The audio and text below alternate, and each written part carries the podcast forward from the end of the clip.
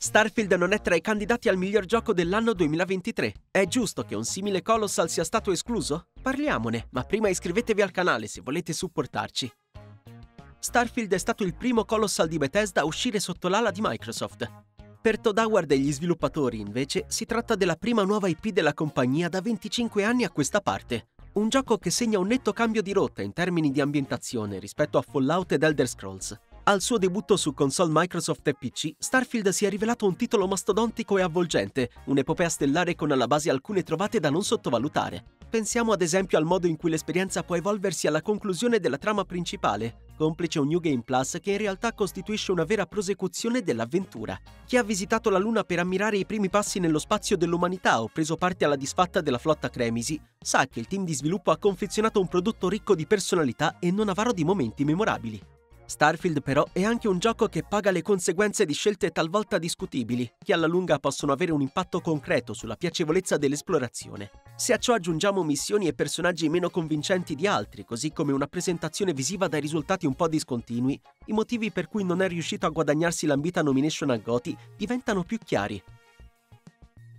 L'amaro in bocca c'è, perché se fosse uscito in un altro degli anni più recenti, incluso il 2022, Starfield avrebbe avuto chance più concrete di rientrare nel sestetto di candidati. Inoltre, anche solo per motivi di spettacolo, sarebbe stato bello vedere tra i nominati attuali un gioco per ciascuno dei platform holder, Sony, Nintendo e Microsoft. Questo ipotetico confronto al completo tra le big del gaming solleva immediatamente una questione. Quale delle produzioni nominate avrebbe dovuto far spazio a Starfield, Alcuni potrebbero pensare al remake di Resident Evil 4, ma francamente non è così immediato dare questa risposta.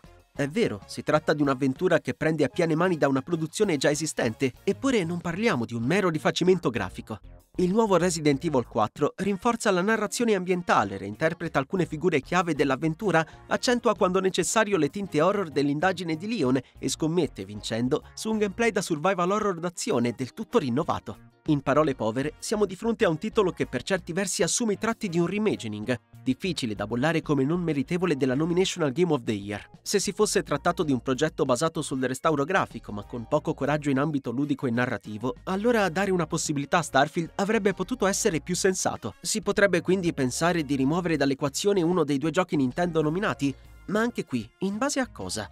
The Legend of Zelda Tears of the Kingdom evolve brillantemente le già incredibili soluzioni ludiche di Breath of the Wild, mentre Super Mario Wonder offre una sorprendente esperienza platform. Insomma, la verità è che ciascuno dei sei candidati al titolo di Game of the Year ha ottimi motivi per essere lì dove è. Alan Wake 2 ha qualche asperità più evidente nelle sezioni di shooting, Marvel Spider-Man 2 invece presenta un'offerta secondaria dal taglio piuttosto scolastico, ma entrambe le produzioni hanno raggiunto gli ambiziosi obiettivi che i loro creatori si erano posti nel realizzarle, senza inciampare praticamente mai. Se vogliamo, l'esclusione di Starfield dalla corsa al GOTY al netto dei suoi meriti è un'altra prova di quanto questi ultimi 12 mesi siano stati ricchi per i giocatori.